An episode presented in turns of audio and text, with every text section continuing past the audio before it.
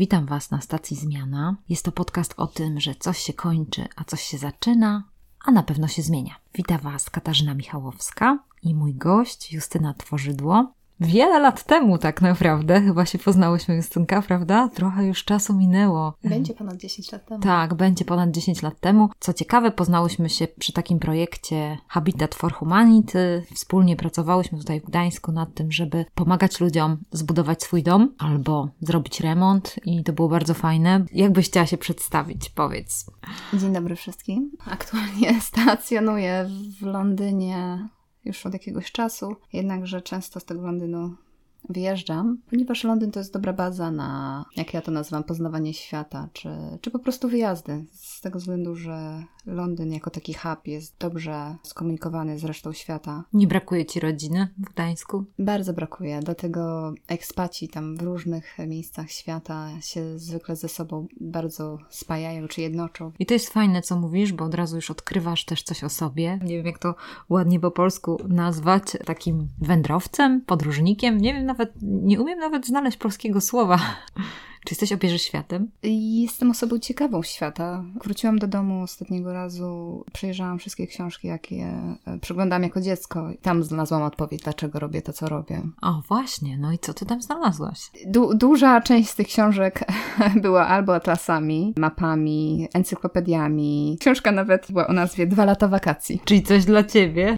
Więc ogólnie myślę, że, że to jest lekcja dla nas wszystkich, żeby uważać, co się innym Coś dzieciom swoim kupuje, tak. tak. Czyli rodzice kupili ci najpierw zagadki świata, chciał, chcieli cię zainteresować światem i tak dalej. I teraz nie mają cię w domu, bo ty jesteś obieży światem i odwiedziłaś ile krajów, pamiętasz? E, ponad 100 krajów, jeżeli chodzi o UN list. Dokładnie nie wiem, bo ja patrzę na inną listę, mm -hmm. która zawiera 327 pozycji, czyli to są bardziej rejony na świecie i, i z tego mam tak, ponad 130. Czyli co, jeżeli masz podział na te 300 części, to chciałabyś do każdego miejsca zajrzeć? Jakoś... To zaczęło się od inicjalnego celu 100 krajów, no ale już jak te 100 krajów zrobisz, to nagle myślisz, no to dlaczego nie więcej? Mhm. Potem zmieniłam to na 150, pewnie około 15 krajów mi zostało, żeby, czy tam rejonów, żeby do, dojść do tego poziomu, więc, więc pewnie niedługo to będzie 200. To, to, mhm. to, to, tak idzie. Jeżeli od razu bym sobie coś takiego zaplanowała, pewnie bym się przestraszyła jakby tego Tego ogromu, tak. tak. Pieniędzy mi nie starczy, nie dam rady, czas i tak Zdrowia, dalej. Zdrowia, dokładnie. Zdrowia, czy cokolwiek. Teraz wygląda, rozumiem, ta twoja sytuacja sytuacja, Styna, od 10 lat, tak, mniej więcej? Od 8 lat. Od 8, że ty stacjonujesz w Londynie, tam mieszkasz i po prostu robisz wypady do innych krajów. To tak wygląda teraz? Był czas, kiedy jeździłam co weekend i to były takie bardziej weekendowe wyjazdy do krajów bliskich. Z Londynu dosyć łatwo jest z Europą się połączyć, więc to było możliwe, żeby czy to w piątek wieczorem wyjechać, czy w sobotę rano i wrócić na niedzielę wieczór, wziąć ten jeden dzień wolny i w poniedziałek wrócić wieczorem. Miałam taki jeden szalony w sumie wyjazd na weekend, można powiedzieć, i był troszkę dalej, bo był na Bahamy, więc i to też był weekendowy wyjazd. Hmm. Dwa dni wzięłam chyba wtedy wolne, czyli w czwartek chyba wieczorem wyjechałam i w poniedziałek wieczorem wróciłam. Byłam przemęczona oczywiście, ale jak pływałam z żółwiami, obserwowałam, co one tam jedzą, to samo to w sobie było wynagrodzeniem, pomimo mm. długich lotów i tego całego zmęczenia, które mm -hmm, towarzyszyło. -hmm. Jak się urodził ten cel u ciebie? Przez większość moich młodych lat obserwowałam moją mamę przede wszystkim, pomagającym różnym ludziom. Wydaje mi się, że to wywarło na mnie ogromny wpływ na to, jak później byłam zaangażowana wolontarystycznie w różnych organizacjach. Później, tak jak się poznałyśmy, będąc zaangażowana w działalność Habitatu, miałam taki cel, żeby zobaczyć, gdzie na świecie jest największa potrzeba. I to do, doprowadziło do tego, że po prostu jeździć z jednego miejsca do następnego. I zawsze myślałam, że to będzie Afryka pewnie miejscem, gdzie największa pomoc jest potrzebna, bo patrząc na te europejskie kraje i widząc, jak ludzie są zjednoczeni, pomyślałam, że a, tutaj jest w pełni jakaś ta pomoc już e, zorganizowana. Okazało się, że totalnie wszystko w to, co wierzyłam, mi się poprzestawiało. I okazuje się, że tam, gdzie myślałam, że najwięcej pomocy potrzeba, może jest miejscem, gdzie, gdzie największa radość jest aktualnie i gdzie to ja naprawdę lekcje wynoszę, a nie przywożę jakby nic z pomocy.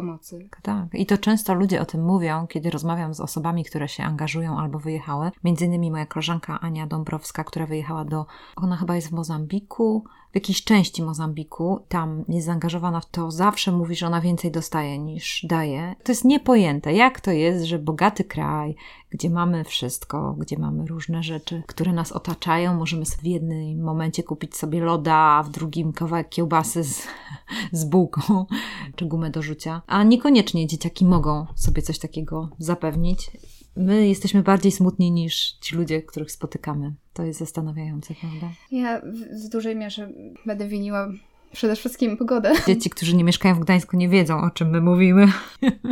Wyobraźcie sobie, że mieszkacie przez dwa tygodnie bez słońca. Dlatego przede wszystkim w zimowej porze ciągnie mnie do cieplejszych miejsc. Tak, też mam takie wrażenie, że na pewno słońce dużo, dużo daje. Mam taką myśl a propos, że powiedziałaś o tym, że ta potrzeba i ten przykład Twojej mamy i pomaganie i to, że my razem spotkałyśmy się w tym Habitat for Humanity i ja tylko taką się podzielę swoją refleksją, że dla mnie Habitat stał się takim miejscem, gdzie ja zobaczyłam ludzi, którzy pomagają, wiesz? To było dla mnie takie zastanawiające, że na przykład poznaję jakichś Amerykanów, starsza pani, starszy pan, którzy przyjeżdżają do takiej Polski, czy Rumunii, czy Albanii, dają swój czas, żeby pracować z ludźmi, żeby coś robić dla innych, więc dla mnie osobiście to było miejsce, gdzie się zetknęłam z taką bezinteresownością. Oprócz tego, że tak jak mówisz o swojej mamie, to też moja mama była taką osobą, która Zawsze myślała intencjonalnie. O, można było zaprosić dzieci na przykład na święta do domu i pamiętam, to, była moje, to było moje wspomnienie dzieciństwa, że dzieciaki, które przyszły do nas y, na święta, taki był projekt i mama się w to zaangażowała, żeby je zaprosić do nas do domu. Tak sobie myślę, że mlekiem mamy to wyssamy, w sensie takim, że widziałyśmy taki przykład w naszych mamach, może też u ojców, albo przykład innych wolontariuszy, że, się, że to człowiek załapuje, to, że można coś innym dać. Jak to było u Ciebie? Moja mama pracuje w w placówce z małymi dziećmi. Od małego ja tam przychodziłam jako taki gość, gdzie bawiłam się z tymi dziećmi, czy później pomagałam w jakiś sposób, albo obserwowałam. To, to chyba się zaczęło w dosyć bardzo młodym wieku. I później podczas szkoły średniej zaczęłam sama chodzić do różnych szpitali. Byłam także zaangażowana z hospicjum. To były też takie czasy, gdzie najwięcej miałam przemyśleń. W momencie, kiedy ludzie są na takim krańcu życia, więc ja się zaczęłam zastanawiać, jak chcę żyć, żeby nie żałować tego życia. I mhm. przez lata od czasu hospicjum zastanawiałam się, jak zrobić tak, żebym miała satysfakcję z tego życia. Więc myślę, że te wyjazdy to jest jedna część, bo to było coś, co zrobiłam dla siebie, ale też to, że mam potrzebę właśnie zobaczyć, gdzie jest największa potrzeba, gdzie bym mogła się zaktywizować, gdzie mogłabym najwięcej swojej energii może przekazać, swego czasu. Gdzie Więc włożyć ręce. Poszukuję, o, ta, może tak. Ta. Um, mhm. Czy znajdę na miejsce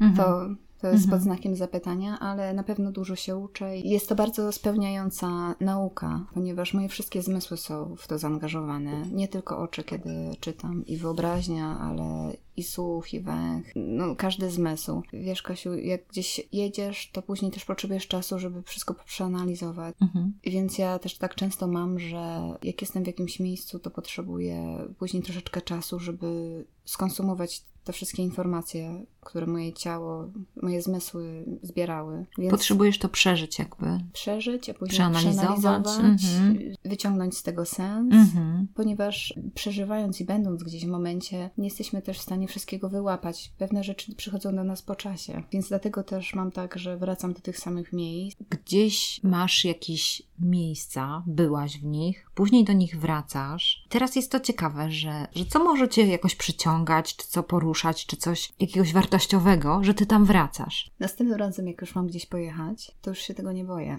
Gdziekolwiek jadę pierwszy raz, szczególnie jeżeli to jest miejsce, które jest opisane w taki sposób, żeby nie do końca zachęcić osoby do podróży. Przeżywam to bardzo, zanim gdzieś pojadę, ponieważ próbuję sobie też wszystko ułożyć w głowie, jak to będzie na miejscu, jak będę się czuła co z moim bezpieczeństwem. O takie podstawowe rzeczy, prawda? Mm -hmm, no ale zwykle jest tak, że jedzie się do miejsc i jest wszystko w porządku, więc następnym razem już jak gdzieś jadę, to nawet nie muszę o tym myśleć. Wiem, jak wyglądają ulice, jakiego jedzenia mogę się spodziewać, jakiego odbioru od lokalnej społeczności. Nawet kwestia językowa to jest ogromna kwestia, o, o, której też należy pamiętać, ponieważ znacznie łatwiej mi się porozumiewać w krajach, gdzie znam język. W krajach, gdzie mogę po angielsku się komunikować, jest to dosyć proste. W krajach hiszpańskojęzycznych tak samo. Pojechałam do Mozambiku, to pomimo mojej znajomości hiszpańskiego, ten portugalski nie był wystarczająco mocny, żeby móc dostarczyć mi komfortu, żebym przez telefon mogła z osobami rozmawiać. Oczywiście później po czasie to się rozwinęło, więc byłam w stanie to, to robić, bo jest pewne połączenie językowe. Pamiętam przez pierwszy tydzień w ogóle nie chciałam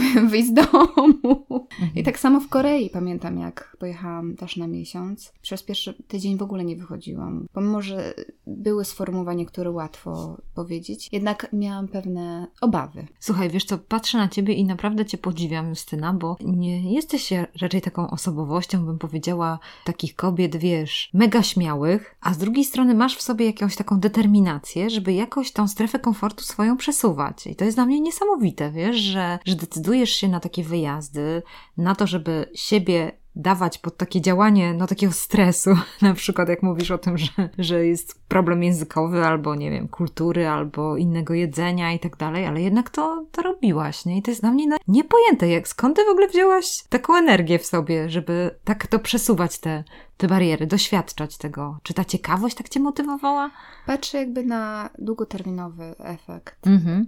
Więc to, że przeżywam jakieś emocje w danym momencie, to nie znaczy, że to ma mnie powstrzymać przed większymi rzeczami. Jako człowiek, wiadomo, przeżywamy różne emocje w różnych momentach mhm. i to nie znaczy, że zawsze się będziemy tak czuć. Więc jeżeli mam moment tak zwanego strachu czy niepewności, to też to nie będzie trwało cały czas. No masz rację. Będzie moment, kiedy wyjdę w końcu tak mhm. na, na mhm. ulicę i już od tego momentu będę na tej ulicy non-stop, ponieważ nagle patrzę, to na przykład w Korei, patrzę, jakie mają niesamowite pałace, po prostu jeden za drugim i, i nagle okazuje się, że z miesiąca, który miałam, to co mi zostało, to jest niewystarczające, żeby zobaczyć to, co bym chciała, więc później już wszystko jest na, mhm. na ostatnią minutę i, i masz tą energię. Ogólnie jest to tak, że wiadomo, jesteśmy tak stworzeni, żeby zabezpieczać się przed pewnymi nowymi doświadczeniami, szczególnie jeżeli nie mieliśmy nikogo, kto to zrobi mhm. E, wśród osób, osób, które znamy. Już jak raz coś zrobimy, jest tak, że później jest nam łatwiej. Mhm. Mhm. znowu po prostu to zrobić. Spróbować czegoś znowu i znowu i to tak jak w Twoim wypadku 150 razy znowu i znowu to jest niezwykłe dla mnie.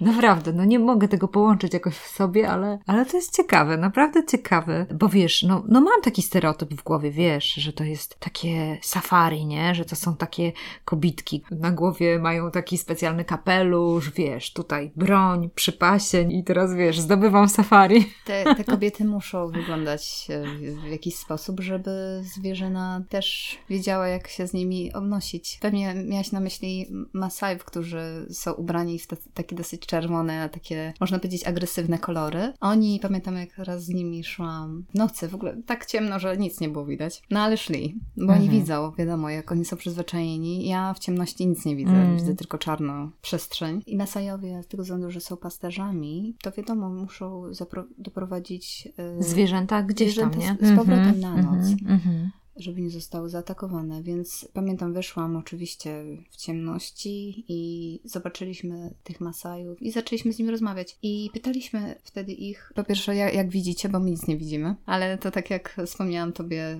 wzrok się przyzwyczaja, więc pewnie jak ja bym była w takiej ciemności przez jakiś określony czas, to też by mi się wzrok dostosował. Następnie pytaliśmy ich, czy się nie boją zwierząt, no bo przecież w nocy chodzą, to dużo się wtedy też dzieje. I powiedzieli, że się nie, nie boją żadnego zwierzęcia, oprócz jednego. Czy wiesz, jak to jest zwierzę? Nie wiem. Wąż może? Nie. Słonia. Ojejka. Słoń jest największym zwierzęciem mhm. i słonie też dużo nie śpią. W nocy są aktywne. Przed słoniem nie ma ucieczki. Mhm. Że słoń dogoni człowieka, na pewno. Słoń jest bardzo szybki. Bardzo szybki. Szczególnie jak no. biegnie w prostej linii. Mhm. Więc Masajowie są w stanie odstraszyć każde zwierzę. Przede wszystkim, jeżeli chodzi o zwierzęta, które będą atakowały ich zwierzynę, czyli wiadomo koty. Koty bardzo łatwo przestraszyć, ponieważ tak jak znamy nasze koty domowe, one są dosyć nieśmiałe. Więc szczególnie jeżeli mamy do czynienia z, z lampartem czy z, z gepardem. Lamparty y, w pojedynkę często są Gepardy potrafią być w, w, grupie powiedzmy dwóch czy trzech, a czasami po prostu w pojedynkę, więc bardzo łatwo je przestraszyć przez robienie hałasu i skakanie, czy pokazywanie, że się jest dużym. Ale słonia się nie przestraszy. Mhm. No czy można, to trzeba wiele czynników wziąć pod uwagę. Tak jak hałasem możemy przestraszyć każde zwierzę, tak możemy słonia także. Mhm. Ale wiadomo, jeżeli mamy do czynienia z mm, samcem, słoniem, e, podczas hormonalnego okresu, słoń ma taką energię, że zaatakuje. Y, można każde zwierzę przestraszyć, wąż tak samo będzie się bał. I nikt nie chce hałasu, nikt nie chce mieć do czynienia z żadnym starciem, każdy chce spokojnie żyć, więc zwierzęta nie, nie mają natury, żeby atakować, mhm. jeżeli mhm. nie ma potrzeby. Ciekawe to jest, bo opowiadasz o tym, bo to pokazuje od razu naszym słuchaczom, że ty nie, zwiedz, nie zwiedzałaś tych miejsc na zasadzie all inclusive, że ktoś tam cię woził, rozumiem, tylko jakoś tak no przeżyłaś, poznałaś te miejsca, zwierzęta, ludzi. Jak, jak to się stało, że, że tak, tak żyłaś? Jak... No nie zawsze też było tak, że mogłam na jakiś dłuższy czas pojechać, więc czasami to były krótkie okresy. Jednakże powiem szczerze tobie, Kasiu, że wolę pojechać do miejsca na miesiąc albo dłużej. Mhm, żeby poznać je, nie? Mhm. Żeby mieć czas na refleksję, żeby mieć czas na powtarzające się schematy, niż bycie w ciągłej adrenalinie, podczas której jesteśmy na krótkim wyjeździe. Mhm. Tak samo przez to, że się otaczamy nowymi osobami, nową kulturą, jesteśmy w totalnie innym otoczeniu, dostosowujemy się do niego i zaczynamy podobny sposób się zachowywać, więc dlatego to robię, żeby wczuć się w ich rolę, zrozumieć ich stok myślenia, ponieważ wszystko to, co robimy na świecie w różnych częściach ma sens i to nie jest tak, że ktoś jest lepszy, ktoś jest gorszy, czy ktoś jest mądrzejszy, czy ktoś jest mniej, ponieważ umiejętności, jakie potrzebujesz w afrykańskim buszu, umiejętności, jakie potrzebujesz, prawda, gdzieś tam na Syberii, umiejętności przetrwania w dużym mieście, to są totalnie inne umiejętności, które potrzebujesz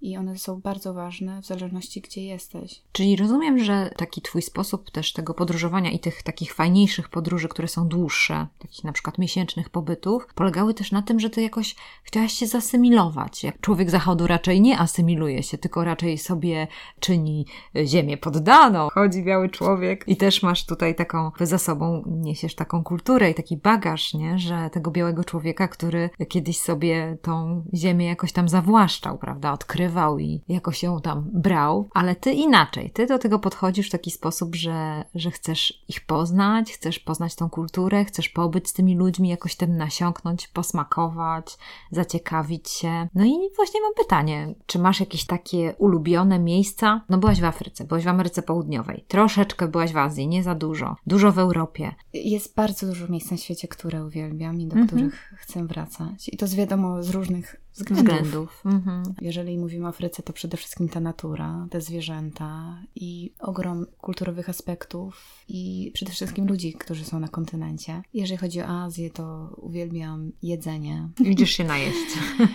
Oraz też te kultu kulturowe aspekty. Mhm. A jeżeli chodzi o Amerykę Południową, to też jest ta przestrzeń. Nie chcę te, tego nazwać dzikością, ale tam jest dużo historii i dużo nas, Europejczyków. E, tak jak pojechałam do Australii, to poczułam, że jest duża nostalgia i tęsknota za, za Europą. Mhm. To widać sposób, w jaki osoby, z którymi miałam do czynienia, mówiły o Europie. Jak jestem w Europie, to bardzo często za Afryką e, mhm. tęsknię.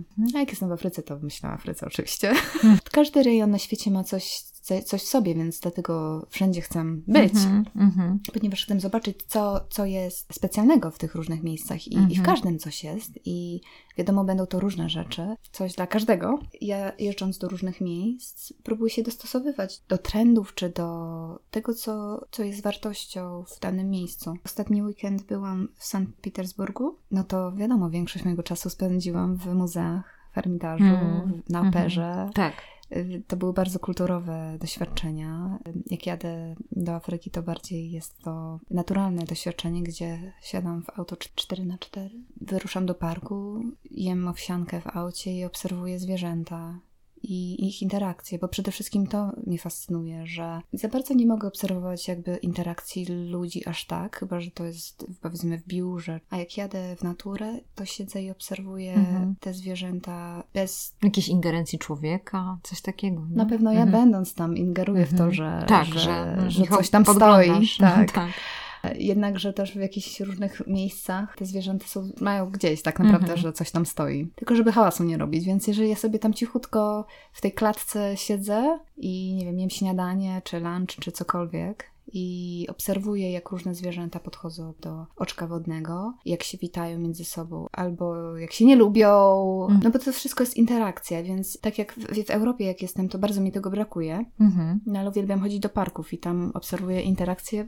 ptaków, mhm. ponieważ w parkach mamy ptaki i te ptaki ciągle gadają. Non-stop nawijają, więc ja sobie często myślę, to jest klucz do przeżycia. Oprócz tego, że mają skrzydła i potrafią odlecieć, to jednak komunikacja jest ogromną wartością i kluczem do, do przetrwania, do realizowania różnych przedsięwzięć. Mhm. No to będąc przy komunikacji, Justyna, no rozumiem, że znasz język angielski, hiszpański, mówiłaś, że miałaś kłopoty z tym portugalskim, ale coś tam sobie ogarnęłaś. To powiedz mi, jak taka osoba jak ty jak Ciebie poznajemy, no nie jesteś ekstrawertykiem, tylko raczej introwertykiem, że raczej y, taką osobą, która lubi naturę, podziwia różne rzeczy, które się wokół niej dzieją. Jak Ty sobie radzisz z tym, żeby wyjść i przełamać tą barierę komunikacji w języku, którego nie rozumiesz i w języku, który jest trudny?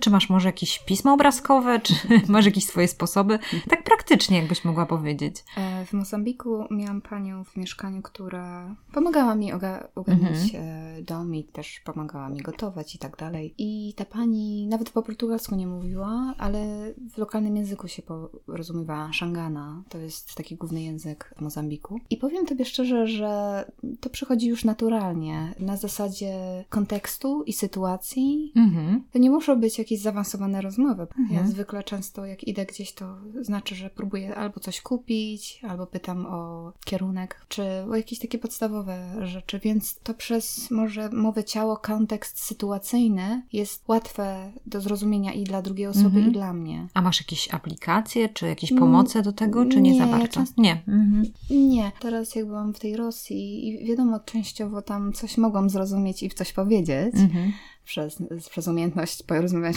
po polsku. Pani wyciągnęła tak, translator i mi i tam mm, pytała mnie rzeczy, chociaż my wtedy z angielskiego tłumaczyliśmy na, na rosyjski. Tak. Ale zwykle tak nie jest, mhm. bo w kontekście życiowym telefon nie chcę, żeby był dystrakcją dla mnie. Chcę mhm. być w momencie wtedy, w której jestem. No i wiadomo, tak rozumiem, że te aplikacje i tak dalej mogą pomagać, jednakże moje doświadczenie jest inne i bardziej jest sytuacyjne. Przy tej okazji chciałam Cię zapytać o to, jak widzisz, i zwłaszcza jak jesteś w Afryce i tych y, skolonizowanych rejonach, czy masz jakieś obserwacje na temat tego, jak ludzie z Europy wpłynęliśmy na tą kulturę? Czy ona jest lepsza, gorsza, czy jest jakaś pomieszana? Jak to widzisz, Justyna? Ja wiem, że lubimy wszystko na siebie, na swoje barki ściągać i powiedzieć, że to my, Europejczycy, jednakże pewne kraje w Europie są bardziej odpowiedzialne za, za te wpływy niż, niż inne. Czuję, jak przyjeżdżam do różnych miejsc, tak właśnie jak mówimy, z, skolonializowanych, że ludzie są bardzo gościnni.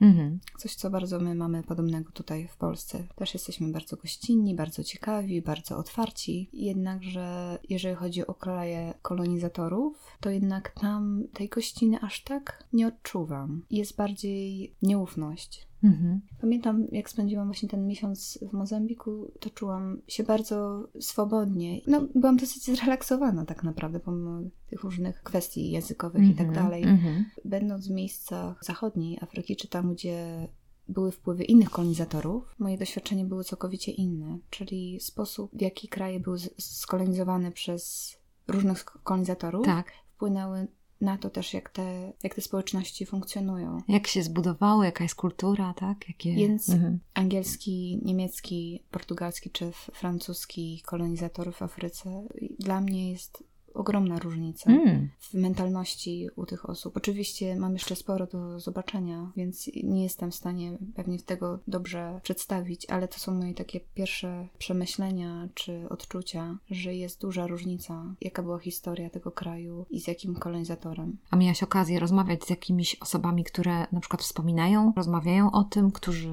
są z tego danego kraju na temat e, wpływu kolonizacji na ich kulturę? Wi wiadomo, ja jako biała osoba jestem spostrzegana postrzegana jako ekskolonizator, pomimo że nie do końca aż tak dużo mam z tym związanego, będąc z Polski. Zanim pojechałam do Mozambiku, zatrzymałam się w Lizbonie i rozmawiałam z panią, która mieszka tam przez 40 lat, zanim doszło do powstania. Ona mi opowiadała o czasach, jak to wyglądało podczas skolonizowanego kraju, a ja tam pojechałam po, więc jej opowieści były no, niesamowitym rozpoczęciem dla nas podróży. Ta pani powiedziała mi, jak e, osoby, które znała, zginęły mm-hmm, podczas mm-hmm. rewolucji i jak osoby dostały informacje, żeby wyjechać w czas i tak też zrobiły, ale pewne osoby podobno nie i nie dały rady. Jak to skonfrontowałam z osobą na miejscu, to usłyszałam totalnie inną historię, że wcale tak nie było, że ludzie jednak dostali czas, żeby wyjechać, a ci, co zostali, to jednak nic im się nie stało. Więc wiadomo, każdy ma inne doświadczenie, inną historię, inny punkt odniesienia. Mhm, mhm. To też tak samo, kiedy się patrzy na historię Polski i te różne opowieści, to każda rodzina ma tą swoją historię, każda rodzina ma swoje doświadczenie i swoją opowieść, więc to jest też trochę podobne, że niekoniecznie to jest takie jednoznaczne. Pewnie by trzeba było zebrać wiele tych opowieści plus kontekst historyczny i żeby na przykład napisać historię takiego kraju, prawda? Ale widzę, że z tego co mówisz, że lubisz chyba tą Afrykę. Lubisz różne kraje, lubisz, lubisz, ale jakoś ta Afryka. Lubię pogodę. No, lubisz pogodę. I naturę. Co jeszcze lubisz w Afryce? Na przykład jakąś potrawę? Jakąś osobę? Ojej, no oczywiście, potrawy mają mhm. niesamowite, więc... No powiedz e, coś, bo my nic nie wiemy tutaj w Polsce, wiesz, my tu nie mamy afrykańskich restauracji. Hello!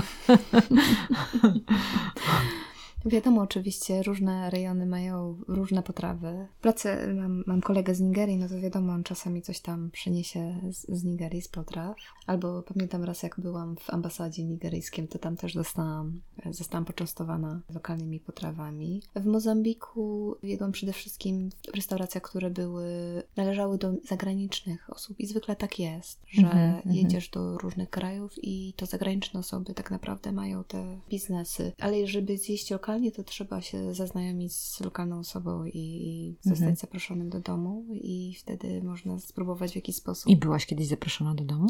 Byłam w jednym domu w Gambii u koleżanki, ale to było chwilowe, więc czymś małym jesteśmy oczywiście poczęstowani. W Guinea-Bissau to byłam przede wszystkim w tych restauracjach. Co, co oni jedzą? Co, jakie jest afrykańskie jedzenie? Jakby się określiła, czy jest bardzo z przyprawami, czy ma dużo ryżu, czy ma... Potra- tak, jedne, to jest tak, że na świecie jemy to, co rośnie, więc y, w ciepłych krajach będziemy mieli przyprawy. Ale to też jest wiadomo, jeżeli trzymamy mięso na zewnątrz, to one szybko się popsuje, więc mm-hmm. dlatego używamy dużo przypraw, dużo mm-hmm. przypraw, żeby je zakonserwować, zakonserwować mm-hmm. to mięso. Potrafią być rejony, gdzie te potrawy są bardzo ostre. Cały czas mówię o tym Mozambiku, ponieważ tam, tam byłam przez miesiąc, więc tam jeździłam do rybnego marketu, gdzie Kupowałam bardzo świeżą rybę tego samego dnia. Mm, super. Złapano i to były ogromne rozmiary tych ryb, krewetek, ośmiornic. Więc przede wszystkim jedzą to, co rośnie, czyli mm -hmm. warzywa, y, owoce, y, ryby, jeżeli to jest blisko oceanu.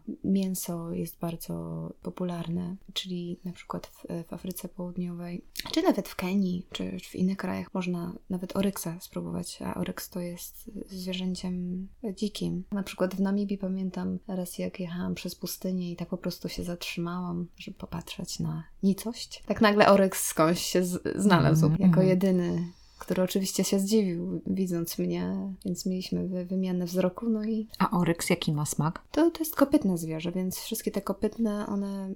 Wołowina, bardzo, tak, jak tak, wołowina. Po, po, podobny. E, a jakichś ludzi, czy masz jakichś ludzi, których szczególnie pamiętasz? Jakieś osoby albo jakieś rozmowy? Bardzo dużo. Chociaż raz miałam rozmowę z mężczyzną, który był z Togo, ale akurat poznaliśmy się na Sycylii więc rozmawiałam o jego podróży do Europy i tego, jak myślał, że zarobi pieniądze i wyśle z powrotem, jednakże życie jest tak drogie, że okazało się inaczej. Plus nie ma tego poziomu życia, jaki miał tam, czy komfortu, ponieważ musi ciężko pracować i jest daleko od rodziny. Wiadomo, pogoda to jest również nie to samo. Tak samo w Gambii, pamiętam, i w Senegalu rozmawialiśmy o tym, jak osoby przebyły ten transsaharyjski szlak, żeby do Europy dojechać. To jest dosyć normalne i o czymś, co normalnie ludzie mówią. Płaci się pewną kwotę i przyjeżdża przez różne części pustyni. Ogólnie to jest, to jest męcząca podróż, bo to jest bardzo długa podróż i wiadomo, w mało komfortowych warunkach. Może mieć dużo złych konsekwencji tak samo, zdrowotnych czy,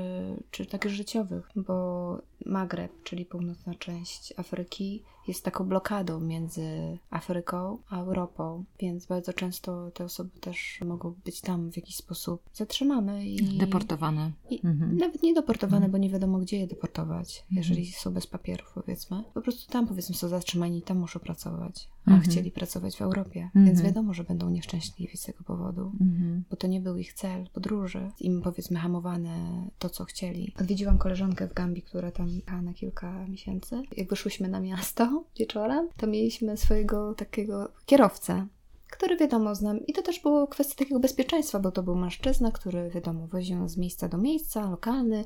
Siedział z nami y, w, barze pijąc piwo. Tak jak, jak kolega, więc był naszym takim jakby kierowcą, ale też osobą, która nas ochraniała. Tak, mhm. więc on mi opowiadał, jak jego brat taką podróż przebył, mhm. ale on to w, w totalny inny sposób zrobił. Po prostu pewnie próbował to oficjalnie załatwić, czy to przez małżeństwo, czy to mhm. jakąś inną wizę mhm. Y, pracę. I dostał się do Europy? To jest dosyć ciężka historia. To jest, mhm. Y, Europa jest bardzo strzeżona. Też nie, że nie każdy ma pracę, prawda? Nawet będąc lokalną osobą. A wyobrażenie jest inne. Wyobrażenie jest takie, jakie jest przedstawiane tym ludziom. A to, co mamy w telewizji, jest pokazywane w najlepszych superlatywach. Że miód może się leje po ścianach. No, mhm. Jest to przedstawione w bardzo taki pozytywny i zachęcający sposób. Tak.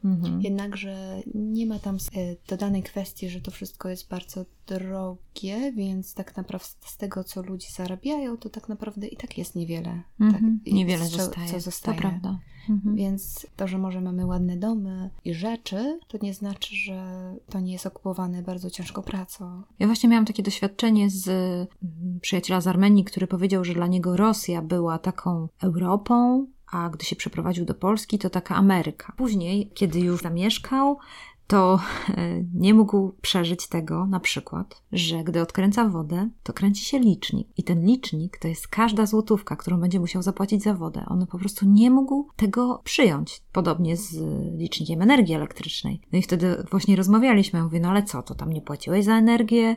jak to było, czy nie płaciłeś za wodę, więc to było bardzo ciekawe doświadczenie, że też kultura Zachodu jest inna ze względu na to, że, że tutaj liczy się pieniądze, tam trochę może ludzie w tej kulturze wschodu myślą, że, że dostaną coś, że to będzie, że to jakoś będzie, jakoś będzie się żyło, no ale nie może jakoś się żyć, no bo po prostu to będzie konsekwencją tego, że on nie zapłaci za mieszkanie, nie zapłaci za wodę, za elektryczność, odłączą mu elektryczność, co było dla niego no po prostu jako, jakąś dziwną rzeczą, że kim wy jesteście, że wy ludziom odłączacie elektryczność, jak wy w ogóle możecie coś takiego zrobić, więc to było ciekawe. Ciekawe było doświadczenie takiego zderzenia kultur, kiedy on tutaj w Polsce i on już teraz został tutaj w Polsce, ale to było naprawdę dla niego bardzo trudne. Już nie wspominając o tym, o przyjaźniach męskich, że, że myślał, że, że przyjaźń dla niego to jest coś innego niż u nas przyjaźń, bo on myślał, że kiedy przyjaźni się z jakimś facetem, to oznacza na przykład, że może od niego trzeciej w nocy wymagać, na przykład zadzwoni, bo ma jakiś problem i facet o trzeciej w nocy wstanie i na przykład coś mu tam zrobi, nie wiem, go podwiezie gdzieś albo coś takiego. No a faceci asertywnie mówili, no sorry stary, jest trzecia godzina, zadzwoń rano, jak będę już po pracy. I to było naprawdę straszne dla niego. Czuł się taki odrzucony, naprawdę. Więc to są takie zdarzenia, nie? Że ktoś ma jakieś wyobrażenie, że tak jak mówisz, nie? Przyjedzie i a my jesteśmy inną kulturą, nie? My inaczej to widzimy, więc ciekawe to jest. Justyna, mam do Ciebie takie jeszcze pytanie, które może też dać y, naszym słuchaczom taką wskazówkę, bo Ty jakoś realizujesz teraz przez te 8 lat te swoje marzenia z dzieciństwa. Byłaś tutaj w Polsce, najpierw pracowałaś w Polsce, byłaś tutaj w Habitacie, coś robiłaś, różne projekty i tak dalej, ale później no, wybrałaś jakąś inną ścieżkę, takiego, taką ścieżkę otwartości i wyjazdu zagranicznego. Czy możesz jakoś tak powiedzieć praktycznie, jak to się stało? Czy ty dostałaś jakąś pracę, zmieniłaś ją, czy nie wiem, czy po prostu wyjeżdżasz do tych innych krajów na przykład na miesiąc i tam szukasz pracy? Polecam ogólnie ludziom, żeby wcześniej zaczęli szukać, zanim gdzieś wyjadą. Wcześniej też pojechać, jak, jako na wycieczkę, żeby zobaczyć, jak się czują, czy pogoda odpowiada, czy jedzenie, czy sposób życia. Więc ja w Londynie byłam wielokrotnie wcześniej, więc było mi to znajome miejsce. Jeszcze jak miałam 18 lat, wyjechałam do Barcelony, gdzie, gdzie tam też przez kilka miesięcy byłam i jak miałam 19 lat, mieszkałam i pracowałam też w Dublinie, zanim wróciłam do Polski, gdzie zaczęłam studia i później pracę. Więc i już to miałam doświadczenie, że jeździłam do innych miejsc i próbowałam żyć. I nie powiem, to nie jest prosta rzecz. Oczywiście jest prościej, jeżeli się ma finanse. Ja zrobiłam to troszeczkę w nie, nie najlepszy sposób, ponieważ wyjechałam bez pracy do Londynu. Mhm. Miałam zorganizowany fundusz taki europejski na trzy miesiące, kiedy taki naprawdę to był wolontariat, tylko z dodatkowym finansowym wsparciem, żebym mogła pozwolić sobie na mieszkanie, na mieszkanie, pokój. Do tego doszło, że szukałam pracy przez dosyć długi czas i, i miałam z tym problem. Mimo to, że znałaś język i Tak, właściwie ponieważ- miałaś doświadczenie i staże w Polsce. Mhm. Tak, ponieważ moje doświadczenie z Polski może niekoniecznie się przekłada na doświadczenie gdzie indziej, więc zwykle jest tak, że ludzie się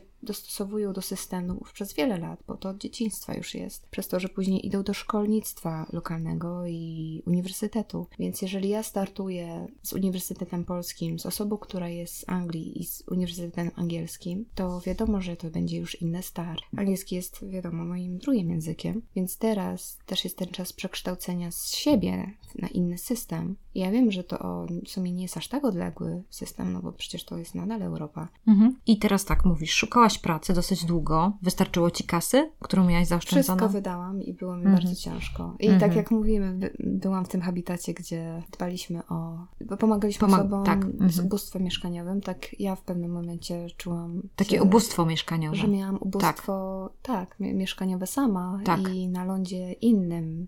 Gdzie nie miałam rodziny, ani znajomych, ani nikogo, kogo miałabym w Polsce, żeby Mhm. mógł mi Jakoś pomóc. cię To jest tak, że my mamy też taką grupę wspierającą. To tak jak w Polsce to mam, bo Mhm. mam czy grono ludzi, których znam od wielu lat. Tak wiadomo, teraz mam pewne osoby w różnych częściach świata, ponieważ znamy się od wielu lat i to wszystko to się kształtuje przez lata, ale na przykład mm, tak szybko wrzucę w Guinea-Bissau, pamiętam raz, jak byłam w sytuacji jako samotna podróżująca kobieta, była grupa kobiet, która się mną zaopiekowała. Po prostu bu- busów już nie było o tej godzinie i musiałyśmy wracać, więc były lokalne kobiety, które wracały do swoich domów. Mimo, że nie rozmawiałam w ich języku, to one w jakiś sposób się ze mną komunikowały i w momencie, kiedy już miały swoje domy i miały ze mną się y, rozłączyć z podróży, przekazywały mi innym kobietom, Mhm. żeby te ze mną szły dalej, żeby żaden mężczyzna czy... I to były grupy kobiet, więc y, pomimo, że ja byłam tam chwilę i nie znałam nikogo, jednakże była grupa kochających kobiet, które wzięły mnie pod swoją opiekę. Mm, super. Jestem ciekawa, czy my byśmy potrafiły zatroszczyć się na przykład o kogoś, kto by był z Afryki i by przyjechał do Polski i by był zagubiony. Może jakaś kobieta samotna, która tutaj by przyjechała, żeby się na przykład o nią zatroszczyć. Nie? To też jest dla mnie takie pytanie, które pozostawiam retorycznie, nie? że tam otrzymałaś taką miłość od innych kobiet. I mówisz tak, szukałaś pracy i co? Co dalej? Rozwijałaś tą społeczność, jak mówiłaś, że, że miałaś uczucie takiego ubóstwa. Jak to się rozwiązało? No to później znowu zna, znalazłam inny projekt i dofinansowanie wtedy z Europy, to, to znowu pozwalają mi przetrwać. Później już chciałam chyba w ogóle wracać czy wyjeżdżać, bo wszystko się wykorzystało. Ale tak, później projekt za projektem jakoś, jakoś to poszło, prawda? Ale Mhm. ogólnie, jeżeli miałabym sytuację rodzinną, prawda, nie mogłabym sobie pozwolić na takie ryzyko. Mhm. I teraz tak, pracujesz w Londynie, tak jak Cię o to pytałam wcześniej, to pracujesz projektowo, że możesz na przykład sobie pozwolić na miesięczny wyjazd do innego kraju, tak jak mówiłaś, że teraz do RPA pojedziesz na miesiąc. Jak to wygląda? Jak to jest możliwe w ogóle? Praca, którą aktualnie wykonuję, jest typową pracą na pełen etat, więc nie ma czegoś takiego, że ktoś sobie może na miesiąc wyjechać. Mhm. Z tego względu, że moje podróże mają większą wartość dla mnie niż praca aktualna, Mhm. jestem w stanie przedstawić to jako duży motywator dla mnie, że będę kontynuowała moją współpracę z firmą, więc dlatego firma zrozumiała, że potrzebuje ten miesiąc. Mhm. Czyli dostaniesz taki urlop, tak? Że sobie... To urlop Aha. plus połączenie tego, że będę doglądała część rzeczy powiedzmy Zdalnie. przez tydzień czy dwa Mhm. zdalnie. Tak? Mhm, mhm. Czyli taki, no właśnie, no to jest super, że masz taką możliwość, że mogłaś się dogadać i jakoś w porozumieniu zrobić taki sobie wolne, nie? Robiłam to w każdej firmie, No, więc e, mhm.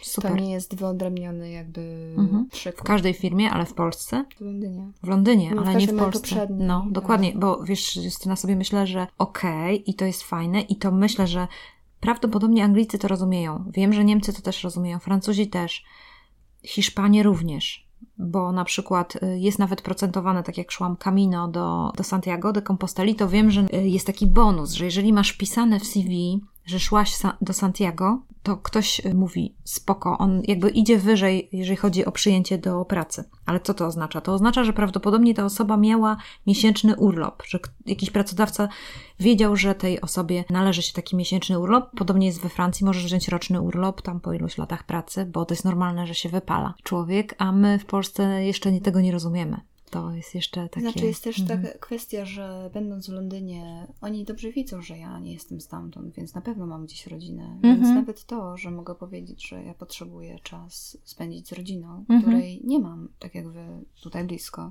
mhm. to mhm. jest w pełni zrozumiałe. Jednakże będąc powiedzmy Polką w Polsce, nie wiem, czy to by był mhm. koncept Tak, tak, rozumiem, rozumiem. No ciekawa jestem, czy jak na przykład Ukraińcy teraz pracują w Polsce, czy ktoś bierze pod uwagę to, że potrzebowaliby dłuższego urlopu, żeby wyjechać do rodziny? To też jest pytanie. To mhm. jest tak, że ja po prostu mam, mam już wy, wypracowany taki schemat, więc to jest częścią mojego życia. To nie jest po prostu kaprys, tylko normalna mhm. część y, mojego istnienia. Bardzo potrzebuję być w różnych miejscach, ponieważ to jest częścią tego mhm. dużego projektu, o którym tak, mówiłyśmy. Tak, tak. E, tej wizji, więc wiem, że to ma długoterminowe efekty. Mhm może faktycznie profesjonalnie to mnie blokuje i nie będzie pozwalało na pewne awanse, powiedzmy, mm -hmm, w aktualnym mm -hmm, miejscu. -hmm. Jednakże ja patrzę na, na jakby inny tego wymiar. To jest bardzo ciekawe, co mówisz, Justyna, dlatego że to jest kwestia wizji życiowej. To po prostu zależy od wizji. No jeżeli mam wizję i stawiam sobie cele, że chcę osiągać jakieś tam coraz wyższe stanowiska, bo na przykład chcę być za 5 lat menadżerem jakiejś dużej, większej korporacji, jakiegoś tam dużego zespołu, czy dyrektorem, co wydaje mi się, że w większości to jest naturalne takie myślenie, nie? Prawda, że ktoś skończył studia, no później idzie tam nie wiem, robi jakieś awanse. Niektórzy ludzie są rozczarowani, na przykład, że nie mogą, że teraz byli na tym stanowisku, a teraz y, chcą wyższe stanowisko i nie mogą znaleźć. I na przykład często ludzie po 40 y, się z tym zmagają, bo na przykład już nie ma dla nich miejsc takich menadżerskich, skończyły się, rozumiesz, młodzi awansują, a oni nie mogą awansować. No i jest taka taki blokada, ludzie przeżywają dramaty. No ale wszystko to zależy od tego, jaką mamy wizję na życie i y, też dużo o tym rozmawialiśmy na stacji Zmiana, że ważne jest określenie wizji bo jeżeli ty masz wizję poznawania świata, odkrywania świata, no to to jest twój priorytet. I i tutaj, jeżeli ktoś, załóżmy mama, czy cokolwiek, czy rob, kto, jakaś rodzina robi dziedzicznienie, mówi Justyna, no ale ty już masz tyle lat, a ty powinnaś już być po tych studiach na jakimś tam, nie wiem, stanowisku, no to ty wiesz, co powiedzieć, bo mówisz, no okej, okay, ja rozumiem, to jest dla kogoś, ale to dla mnie tak nie jest, to nie jest moje, to nie jest mój cel życiowy, nie? To nie jest moja misja życiowa. O to tobie... jest ścieżka, którą ja w jakiś sposób sama sobie wybrałam i to nie było związane z żadną profesjonalną jakby karierą. Mhm. To też jest jest inaczej, jak się jedzie na misję pracowniczą, tak zwaną, gdzie mhm. nie ma się czasu tak naprawdę na wiele rzeczy. Jak, jak się jedzie do pracy za granicę, bardzo często jest to czas tak maksymalnie wypełniony, że nie, nie ma tej radości, którą ja mam, kiedy mam po prostu ten miesiąc wolny, czy czy muszę tylko kilka godzin, powiedzmy, popracować przez, nie wiem, dwa mhm. tygodnie. Mm-hmm. Wydaje mi się, że to jest naprawdę super